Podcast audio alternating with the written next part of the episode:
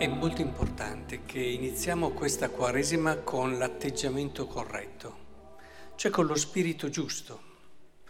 E credo che deve esserci una sorta di emozione all'inizio di un periodo come questo, se lo viviamo con l'atteggiamento maturo. Vi ho già detto in altre occasioni che per favore non limitiamo la Quaresima ad alcuni fioretti, no? È il modo migliore per renderla inutile, perché alla fine tu fai tre fioretti ma non ti converti. Dopo un po' ritornano le cose di sempre, diciamocelo. Eh, se basta un'Eucaristia a fare un santo, e eh, quante Eucaristie ci sono in una Quaresima e quante Quaresime abbiamo fatto e siamo ancora qui. Ora, il discorso è, questo è il tempo favorevole, ha detto la seconda lettura, questo è il tempo opportuno, cioè non facciamo scivolare via questo tempo. Di cose ne sprechiamo, è vero, tantissime, ma questo vi prego no. E, e tra tutte le cose, se il tempo è uno dei doni più grandi che abbiamo ricevuto e ci se ne accorge quando ormai se ne ha poco, e quello che è il tempo di grazia, il tempo opportuno, è ancora più prezioso del tempo. Sono delle occasioni dove c'è proprio un insieme di condizioni che rendono la nostra conversione alla portata della nostra libertà. E quindi credo che sia fondamentale che entriamo proprio in questo tempo con l'atteggiamento corretto, che è quello, eh, mi viene da dire, di un campione. Cioè, facciamo un esempio, perché tante volte la Quaresima viene vista con eh, c'è la Quaresima, c'è da fare qualche rinuncia, e, e questo che non ce la fa invece vedere come tempo opportuno. Il campione cos'è che fa? Ha un obiettivo, deve vincere, deve raggiungere quell'obiettivo, e per quell'obiettivo sceglie lui di fare determinate rinunce, determinati sacrifici, e ne fa anche di grossi, perché è chiaro che ha in testa che è là che deve arrivare. E allora, se fa fatica, perché si fa fatica eh, a fare certi tipi di allenamenti e certi tipi di preparazioni, ma allo stesso tempo dentro di sé ha la serenità del cuore di chi ha una motivazione vera, profonda, sa che quello che sta facendo corrisponde a quello che nel più profondo lui desidera e vuole, e di conseguenza non lo vive come un periodo triste. Può essere un periodo faticoso, ma assolutamente non sarà mai un periodo triste. Per questo vorrei che affrontassimo con questo spirito da campioni questa Quaresima.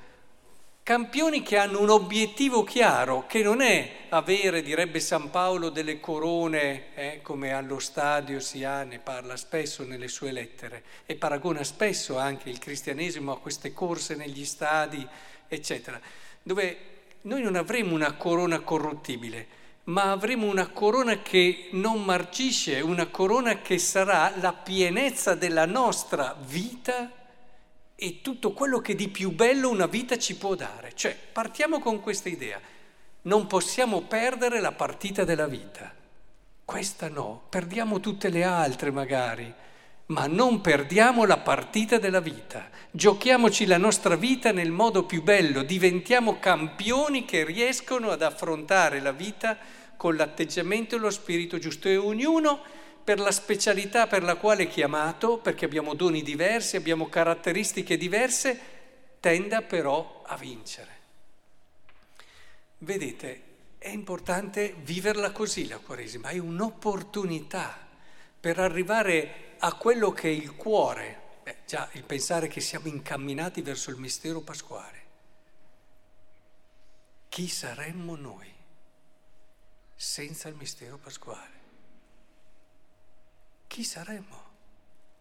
Diciamocelo.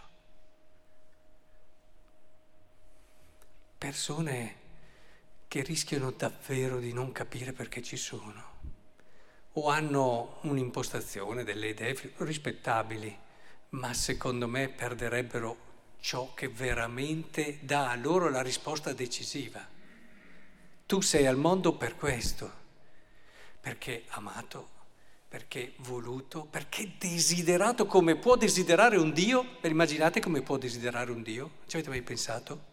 Come può desiderare un Dio? Ecco, immaginatevi il desiderio infinito di un Dio per voi.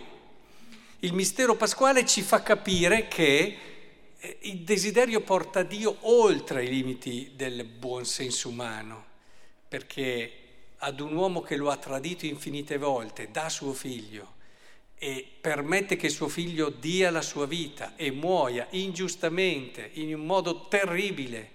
Solo un Dio che ha un desiderio d'amore infinito può giustificare questo. Quindi noi siamo incamminati verso il mistero pasquale che dà senso a tutto quello che siamo, tanto più credenti. San Paolo ce lo ripete: senza la risurrezione vana è la vostra fede, no? E quindi siamo lì, incamminati, ma pensate, capire la vita, viverla davvero, ma ci può essere qualcosa di più bello? E questa Quaresima ci dà l'opportunità di entrarci.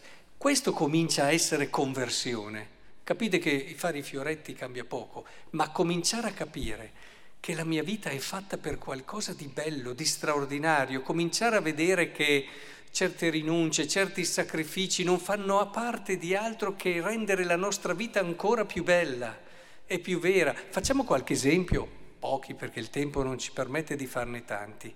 Partiamo ad esempio, visto che un po' il Vangelo ce ne parla, una delle cose più belle che ci può essere nella vita di una persona, sapete qual è?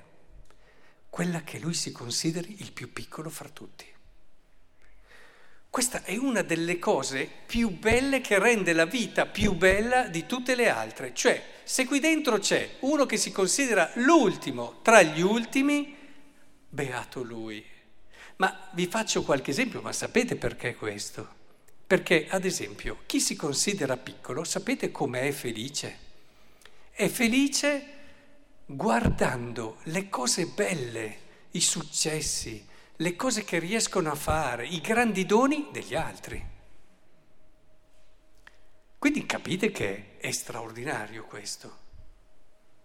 Cioè, se io fossi felice per i miei successi, magari ne posso avere anche tanti, ma sono solo quelli.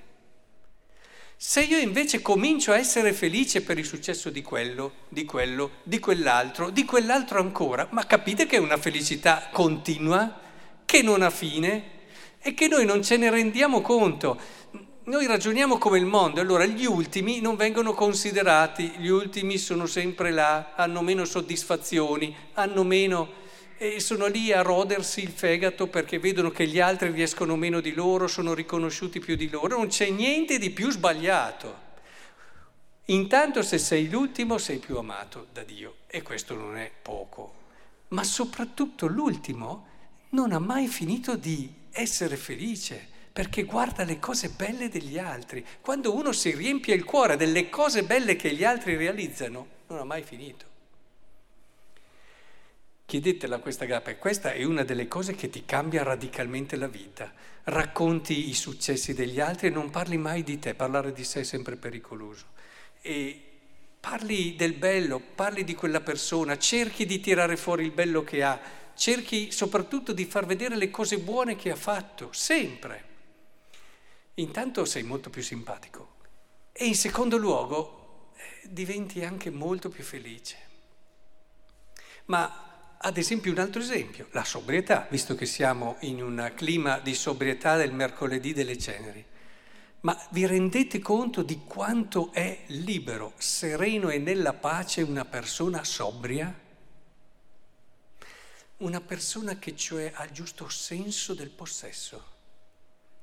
Perché vedete, tu puoi avere tutto, ma se non hai il giusto senso del possesso, non sei felice.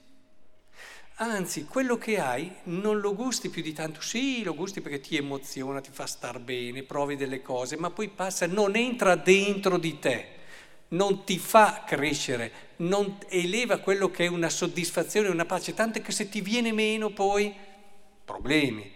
Se non hai tutto quello e poi dopo più hai, più dopo ti viene il desiderio di avere quell'altra cosa, poi il desiderio di avere quell'altra cosa ancora. E non, proprio perché non riesci a possedere veramente quello che hai, cioè non gli dai verità, non lo orienti nel senso della tua vita, per quello che è il grande della tua vita, non riesci a dargli questo senso. E allora tante cose, ma tutte fuori. E invece è decisivo la sobrietà. La sobrietà vuol dire dare verità di senso a quello che hai. Allora capisci che puoi fare a meno di tante cose, ma non perché fai la rinuncia, ma perché è di più, ma perché hai già trovato, come dice il Vangelo, perché, perché l'hai già trovato. Lui dice, hai già ricevuto la tua ricompensa, cioè ti fa pensare che c'è già qualcosa, no? Ma noi non ne abbiamo bisogno di farci vedere dagli altri, perché abbiamo già la pienezza. Chi non ha quella, allora ha bisogno che gli altri lo applaudano, come dice Gesù nel Vangelo, eccetera. Ma chi dice, io ho rinunciato a questa cosa perché non è necessaria, ho già la mia verità qui. E quindi non sta a guardare chi non ce l'ha, chi non, non sta neanche a fare le misure.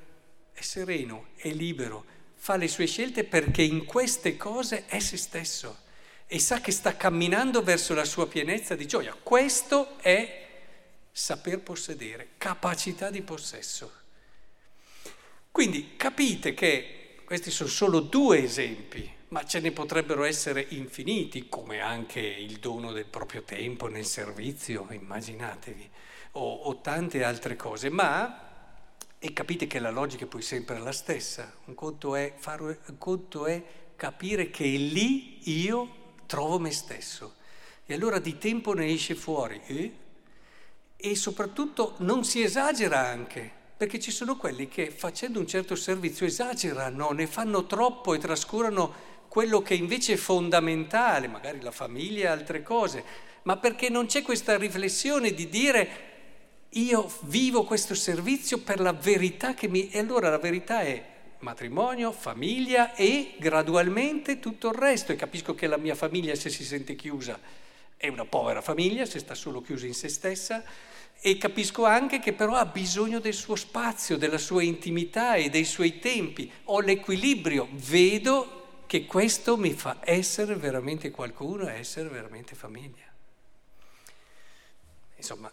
È chiaro che potremmo continuare, però spero che abbiate capito l'idea. Poi siete voi più bravi di me nella vostra vita a applicare queste cose. Ecco, se faremo questo percorso, partiamo dalla consapevolezza che possiamo essere di più, possiamo essere meglio, ma non più bravi, in un senso moralistico che non va da nessuna parte, eh? Non più bravi. Possiamo essere più uomini, possiamo essere più uomini. A volte, e chiudo, Gesù quando disse a Pietro ti farò pescatore di uomini, a me piace un po' cambiarla, no?